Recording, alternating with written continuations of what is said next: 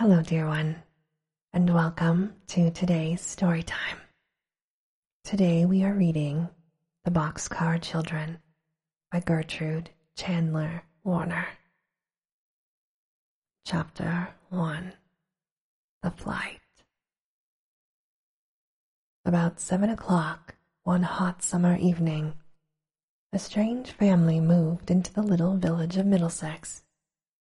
Nobody knew where they came from or who they were, but the neighbors soon made up their minds what they thought of the strangers, for the father was very drunk. He could hardly walk up the rickety front steps of the old tumble down house, and his thirteen year old son had to help him. Toward eight o'clock, a pretty, capable looking girl of twelve came out of the house and bought a loaf of bread at the baker's. And that was all the villagers learned about the newcomers that night. There are four children, said the bake shop woman to her husband the next day, and their mother is dead. They must have some money, for the girl paid for the bread with a dollar bill. Make them pay for everything they get, growled the baker, who was a hard man. The father is nearly dead with drink now, and soon they will be only beggars. This happened sooner than he thought. The very next day, the oldest boy and girl came to ask the bake shop woman to come over. Their father was dead. She went over willingly enough, for someone had to go. But it was clear that she did not expect to be bothered with four strange children with a bakery on her hands and two children of her own. Haven't you any other folks? she asked the children. We have a grandfather in Greenfield, spoke up the youngest child, before his sister could clap her hand over his mouth. Hush, Benny, she said anxiously. This made the bake shop woman suspicious. What's the matter with your grandfather? she asked. He doesn't like us, replied the oldest boy reluctantly. He didn't want my father to marry my mother, and if he found us, he would treat us cruelly. Did you ever see him? Jess has. Once she saw him. Well, did he treat you cruelly? asked the woman, turning upon Jess. Oh, he didn't see me, replied Jess. He was just passing through our, where we used to live, and my father pointed him out to me. Where did you used to live? went on the questioner. But none of the children could be made to tell. We will get along all right alone, won't we, Henry? declared Jess. Indeed, we will, said Henry. I will stay in the house with you tonight, said the woman at last, and tomorrow we will see what can be done. The four children went to bed in the kitchen and gave the visitor the only bed in the house. They knew that she did not at once go to bed, but sat by the window in the dark. Suddenly they heard her talking to her husband through the open window. They must go to their grandfather, that's certain, Jess heard her say. Of course, agreed her husband. Tomorrow we'll make them tell us what his name is. Soon after that, Jess and Henry heard her snoring heavily. They sat up in the dark Mustn't we surely run away? whispered Jess in Henry's ear. Yes, whispered Henry. Take only what we need most. We must be far off before morning, or they'll catch us. Jess sat still for a moment, thinking, for every motion she made must count. I will take both loaves of bread, she thought, and Violet's little work bag. Henry has his knife and all father's money is in my pocket.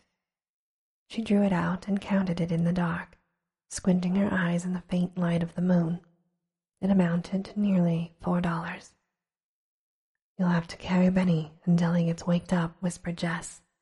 If we wake him up here, he might cry. She touched Violet as she spoke. Shh, Violet, come. We're going to run away, she whispered. The little girl made no sound. She sat up obediently and tried to make out the dim shadow of her sister. What shall I do? she said, light as a breath. Carry this, said Jess. handing her the work bag and a box of matches. Jess tiptoed over to the tin box on the table, drew out the two loaves of bread, and slipped them into the laundry bag. She peered around the room for the last time, and then dropped two small clean towels and a cake of soap into the bag. All right, pick him up, she said to Henry. Henry bent over the sleeping child and lifted him carefully. Jess took the laundry bag, turned the doorknob ever so softly, opened the door ever so slowly, and they tiptoed out in ghostly procession. Jess shut the door with as much care as she had opened it, listened to the bake shop woman's heavy snoring for a moment, and then they turned and picked their way without a sound to the country road. She may wake before morning, you know, whispered Henry. We must do our fastest walking before then.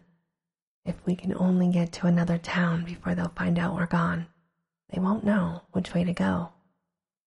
Jess agreed, and they all walked briskly along in the faint moonlight. How far can you carry Benny? asked Violet. Oh, at least a mile, said Henry confidently, although his arms were beginning to ache. Benny was five years old, and he was a fat, healthy boy as well. I think we could all walk faster if we woke him up, said Jess decidedly. We could each take his hand and almost carry him along. Henry knelt by the roadside and set the little fellow against his knee. Come, Benny, you must wake up now and walk, said Jess coaxingly.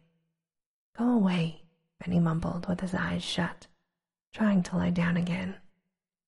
Let me try, Violet offered softly. Say, Benny, you know little Cinnamon Bear ran away to find a nice warm bed for the winter. Now, you play you're cinnamon, and Henry and Jess will help you along, and we'll find a bed. Violet's little plan worked. Benny was never too cross to listen to the wonderful stories his sister Violet could tell about Cinnamon Bear. He stood up bravely and marched along, yawning, while his big brother and sister almost swung between them. Not a soul passed them on the country road. All the houses they saw were dark and still, and when the first faint streaks of morning light showed in the sky, all four children were almost staggering with sleep. I must go to sleep, Henry, murmured Jess at last. Little Benny was asleep already, and Henry was carrying him again. The first place we come to, then, panted Henry. Violet said nothing, but she kept her eyes open. Finally, she caught Henry's sleeve. Couldn't we make that haystack do? she asked pointing across a newly mown field. Indeed, we could, said Henry thankfully. What a big, enormous one it is. I was too sleepy to see it, I guess. And see how far away from the farmhouse and barn it is, too, echoed Jess. The sight gave them new courage. They climbed over two stone walls, got across a brook somehow with a heavy child, and arrived at the haystack. Henry laid his brother down and stretched his aching arms, while Jess began to burrow into the haystack. Violet, after a moment of watching her, did the same. Here's his nest, said Jess sleepily, taking her head out of the deep round hole she had made. Henry lifted the child into the opening and was pleased to see that he had curled up instantly, smiling in his sleep. Jess pulled wisps of hay over the opening so that it was absolutely invisible, and then proceeded to dig out a similar burrow for herself. We can stay here just as long as we like, can't we, Henry? she murmured, digging with her eyes shut. We sure can, replied Henry. You're an old brick, Jess. Get in, and I'll pull the hay over the hole. Violet was already curled up in her nest, which was hidden so completely that Henry spoke to her to see if she were there.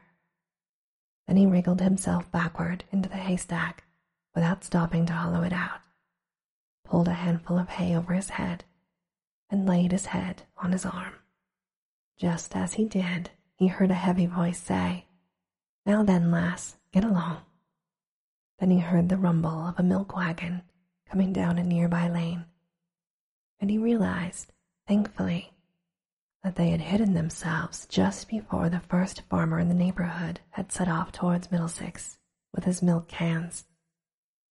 He will say he didn't meet us coming this way, thought Henry, so they will hunt for us the other way, and that will give us more time to cover a lot more ground. He dropped asleep just as the roosters all over the valley began to answer each other. And this, dear one, ends our story time for today. Sweet dreams.